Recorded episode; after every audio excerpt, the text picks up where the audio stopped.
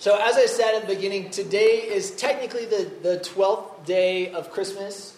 So, Merry Christmas. I think that still applies.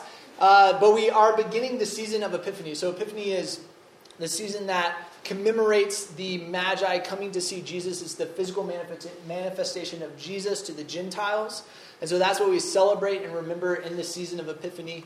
For us this year, we are dedicating this season to questions. So, this graphic, I've had several questions, ironically, about the graphic and what it is. So, I'll give you some pointers. So, we have a flashlight, and the flashlight is illuminating some things, and then the white space is a face, and then there's some hair. So, hopefully, everybody sees it now. I'm seeing, it seems like they're seeing it. So, this is our graphic. So, if you have a question about the graphic, hopefully that question has now been answered.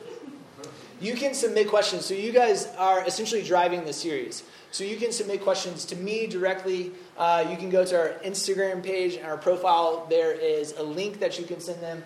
You can text them to me, email them to me, whatever is best for you. Um, but tonight we're doing something a little bit different.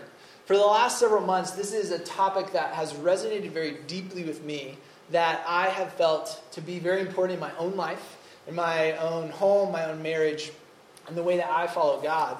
And so I felt like it was appropriate for us to start 2020 and start a new year in this avenue. And it's something that I hope our church starts to cultivate in your own homes, in our relationships, in the way that we follow Jesus together.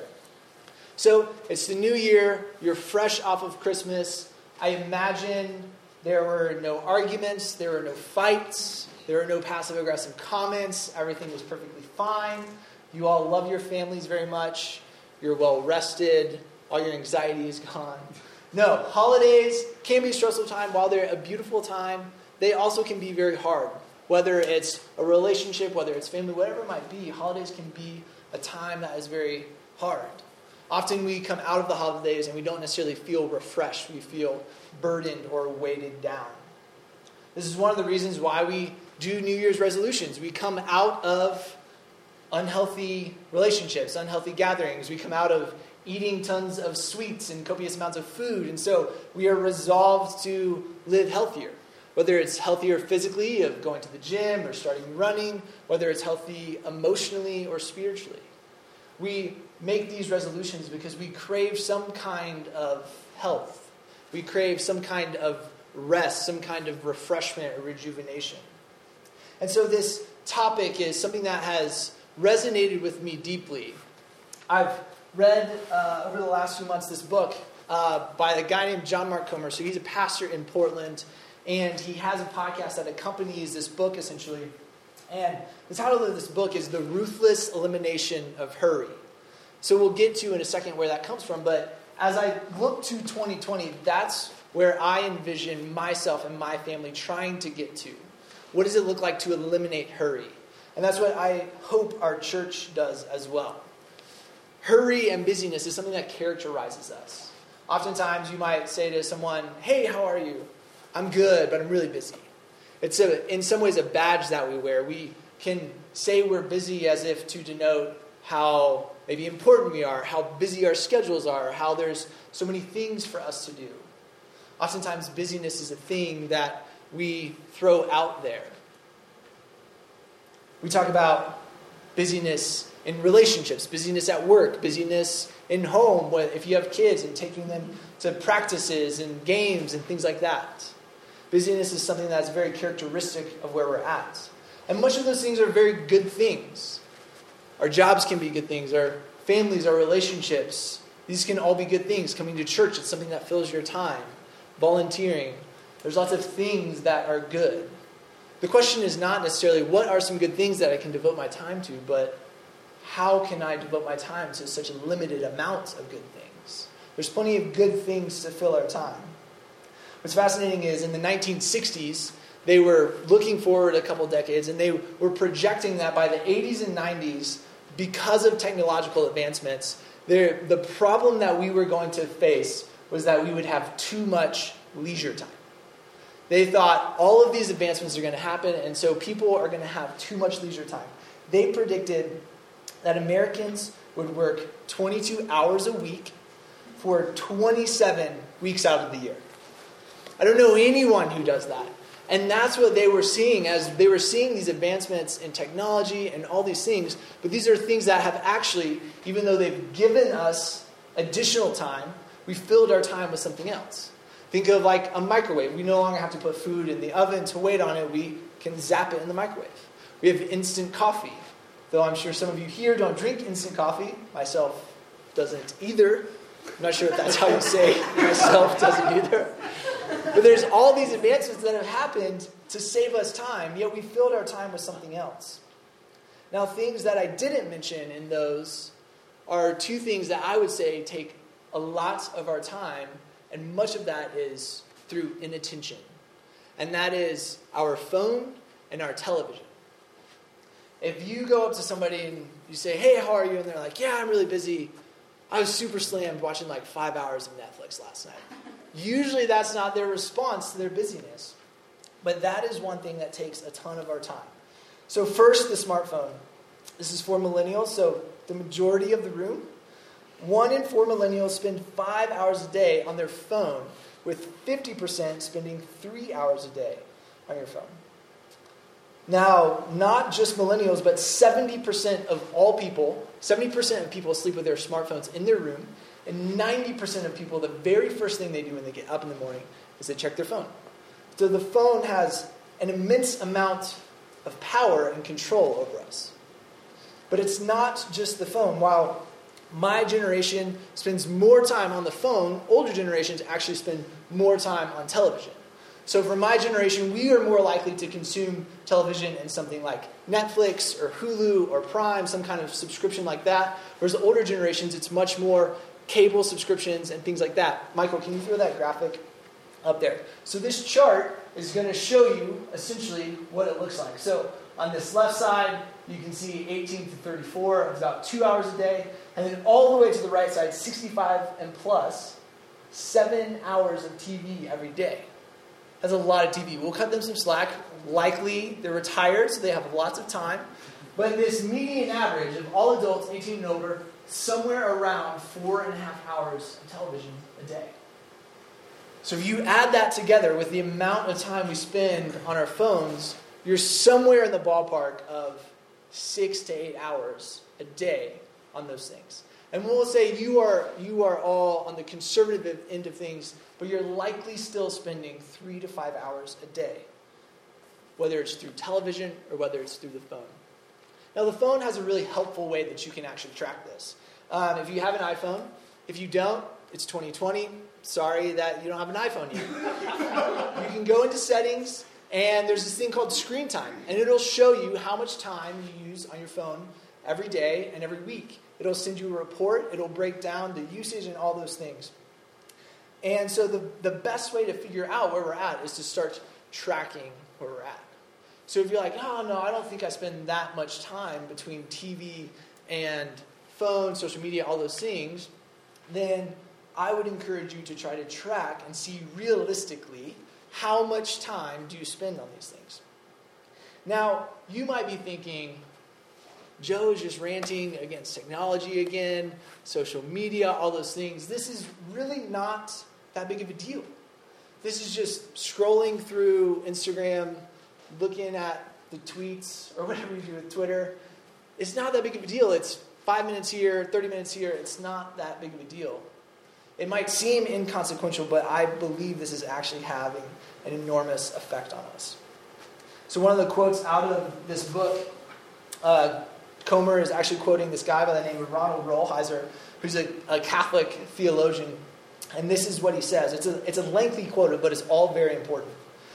Today, a number of historical circumstances are blindly flowing together and accidentally conspiring to produce a climate within which it is difficult not just to think about God or to pray, but to simply have any interior depth whatsoever.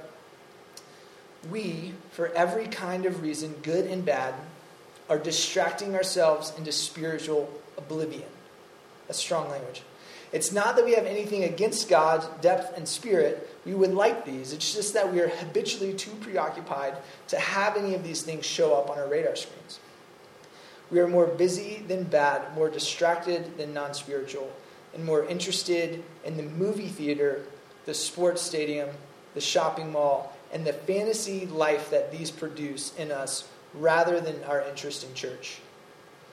Pathological busyness, distraction, and restlessness are major blocks today in our spiritual lives. For every kind of reason, good and bad, we are distracting ourselves into spiritual oblivion. That is extreme language. And because of this, because of all the things that draw on our attention, some statistics say people are targeted 4,000 times a day for advertisements. There's so many things competing for our attention. This busyness is leading us to a place where we are tired. I imagine almost every one of us can walk into this room and there's some kind of weight that we feel, some kind of weariness or fatigue that we feel. And we're not the first ones to, to come to this. This is what Jesus is talking about in this passage tonight. In Matthew 11, he is talking about you who are tired. I imagine him talking to people, and they're like, Yes, that is me. I am tired. Are you here? Do you feel weary? Do you feel worn out? And people are thinking, Yes, that's me. Like, what, what do you have to give me? What is going to be the solution? And what Jesus says is actually a little bit odd. He says, Take my yoke upon you, which a yoke was a, a work instrument. It was something that you would strap to animals in order to plow fields. So, thinking, we're already tired, we don't need another instrument, another thing to make us work. This is what Frederick Dale Bruner, who's a theologian, who says about this. A yoke is a work instrument. Thus, when Jesus offers a yoke, he offers what we might he offers what we might think tired workers do not need, what they need least. They need a mattress or a vacation, not a yoke. But Jesus realizes that the most restful gift he can give the tired is a new way to carry life, a fresh way to bear responsibilities. Instead of offering escape, Jesus offers equipment. Jesus means that obedience to his Sermon on the Mount, his yoke, will develop in us a balance and a way of carrying life that will give more rest than the way we have been living. See, Jesus is offering us something very different than I think we would have anticipated. We might have thought, well, we just need more time. If I had more time, then I would be able to do all these things. I would be able to master Spanish. I would be able to learn how to cook better. I would be able to do all of these things, X, Y, and Z. But if that's your thought, then what makes you think you would fill your time with more than what you're currently using your time for? Is that going to be something else, or is it just going to be an extension of what you're doing? The solution is not more time to affect our busyness. The solution is a different way of life. And so Jesus is coming to this person. He's offering them a tool, he's offering a totally different lifestyle. Now, this yoke, until this week, I didn't realize this or put this together. This yoke was meant to be used with another animal. Often it wasn't something that you did by yourself, it was something that you did with another animal. And so, as we go into this, this is something that we do with one another. This is a yoke that we put on that Jesus goes alongside us with. And it's something that we do with others, it's not something that we do alone. And so, Jesus is offering us an alternative way, a new way, a lifestyle of what does it look like to follow the way of Jesus. In the late 90s, there was a guy named John Ortberg who uh, wrote the foreword of this book here. And at that time, he was a pastor at a church called Willow Creek, which was a, a really large church in the Chicago area. And it's a church that many other megachurches have emulated since then. So he was a pastor there. So imagine megachurch in the 90s, his life was likely pretty busy and pretty chaotic. And so he had a mentor, a guy by the name of Dallas Willard, who he would talk to. in Dallas Willard was a longtime spiritual mentor, director, theologian. And uh, Ortberg comes to Dallas Willard and he says, This is his question. He says, What do I need to do to become the me I want to be? Which is a somewhat arbitrary or somewhat vague question, but if you can think about it, you can think about here's who I am now. Here is like the vision of who I want to be. And this is what Ortberg is saying. What do I need to do to become the me I want to be? And Willard says, You must ruthlessly eliminate hurry from your life. And that's all he says. Ortberg's waiting for him. He's like, Okay, that's like number one. What's like two through ten? Give me the rest of it. And that's all he says. You must ruthlessly eliminate hurry from your life. And he goes on to say, Hurry is the great enemy of spiritual life in our day. Hurry. Not secularism, not anything else. Hurry is the great enemy of spiritual life in our day. So, what does it look like to live a lifestyle to ruthlessly eliminate hurry?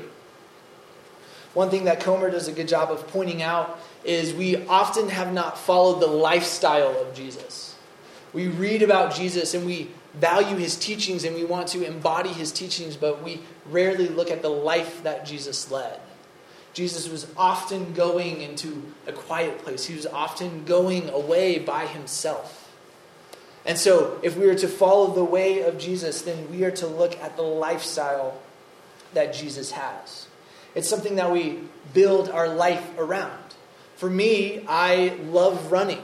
It's something that as I get older, as my family expands, running becomes something that it's no longer something I can just go and do whenever I want. I have to craft my life around this. I'm sure the Smiths understand. If Ruben came to me and was like, Joe, I'm ready to be an ultra runner, I'd be like, Ruben, I've been waiting for this day for years. I'm waiting for any of you to decide that you want to be an ultra runner. And I'd be like, I'm to be ecstatic. This is to be great. And I'm like, okay, what, like, what's your plan? How are you, how are you to do this? And he's like, so next weekend, I'm to go run a 100 mile race. And as he would probably do that, actually. He'd be like, yeah, I'm an ultra runner now. But there's training, there's a lifestyle that comes with these practices. You can't just magically become something without revolving your life around it. What Comer talks about and what we'll actually do later this month is called a rule of life. So, January 24th, we'll have a rule of life workshop. And essentially, what this is doing is we create a trellis. So, as vines and grapes, things like that grow, they grow on a trellis. But the trellis is the foundation, it's the lifestyle, it's the way that things grow. The fruit that is produced is a result of this trellis. And so these rules, these practices that we incorporate are the ways that we start to ruthlessly eliminate hurry. So, what are these practices? Comer gives several. You could also just read the book and you would have lots of ideas, but I'll give you a few highlights. His podcast is really good as well. So, one practice that he gives is the practice of simplicity. We talked about this a little bit in generosity series as well, the practice of simplicity. We're constantly craving more and more. So, what does it mean to live a more simple life? One of the things that we're trying to do this year is we're trying to only buy things secondhand. So, we're not going to, as much as we can, like, we're not going to buy used diapers. We're going to buy as much as we can secondhand. Because as we start to take an inventory of the things that we have, we realize, okay, there's actually not that many things that we need. And the things that we need, how can we find them secondhand? We're also going to try every week to get rid of something or give something away. Again, much of this is very important and to take an inventory to see realistically where am I at? How much time am I spending on these things? How much how many things do I have in my house that I don't actually need that could be used elsewhere? This uh, next one, this first one being simplicity, this next one being slowing. This one is humorous and it grates against every fiber of my being, but they, they are hilarious, but they, eh, they illuminate the ways that we can very easily be controlled by our hurry. So, slowing. Here are some ideas for slowing down. Drive the speed limit. Not five miles over the speed limit, not two miles over the speed limit. Drive the speed limit. Drive in the slow lane and only the slow lane. That means when you get behind somebody who's going very slow, you just follow them. When you go to the grocery store, pick the longest line you can find and stand in the longest line you can. Bonus points, stand in the longest line you can, and don't look at your phone while you're waiting in line. These are all things that I imagine grate against you. They're a little bit comical, but as I've been doing some of these things, I've noticed how I can easily become irritated. There's no reason why the lady going five miles under the speed limit should drive us into fits of rage. But that's something that happens because we're so driven towards hurry. So, slowing down, what are some humorous and exciting things that you can do to slow yourself? Even just in the last month or so, I've noticed if I am intentional in thinking I'm going to slow down, things are less irritating to me. Leaving well before you need to leave to get somewhere. Get somewhere 10 minutes early and don't take your phone and just sit. How can you slow the pace of your life down? These next three, we talk about these three pretty often silence, stillness, and solitude. Henri Nouwen was one of the first people to put these three together. Uh, three lies that we're tempted to believe. You are what you have, you are what you do, and you are what others say about you. And then these practices are ways that we can begin to combat those lies. Solitude being the way of you are what you have, you get by yourself, there's nothing else around you. Stillness being you are what you do, this is the one that's hard for me because when I'm still, I'm quite literally not doing anything. Or silence, you are what others say about you. When you're in the silence, there's no other voices that you're seeking out approval. These are practices that we can do that I believe lead us into a deeper relationship, not only with God, but a deeper relationship with one another. And this last one, this is the one that we are trying to do as a family. This last one is Sabbath. This is something that I've heard about for a very long time, and I've honestly never implemented it. I've never had the tools to do it, I've never had the trellis to build a Sabbath. And so, what, what it started to look like for me is, is likely different for everyone else. But for me, my Sabbath has started to include completely turning off my phone. So, we did it this past weekend. Uh, disclaimer if you do this, you should let your loved ones know so that your wife doesn't receive a text message from your mom wondering if you're okay. So I turned off my phone Friday night and I didn't turn it back on until this morning. And it was incredible. Like, if there's anything, any practice you can do, try that. Try a 24 hour sabbatical from your phone.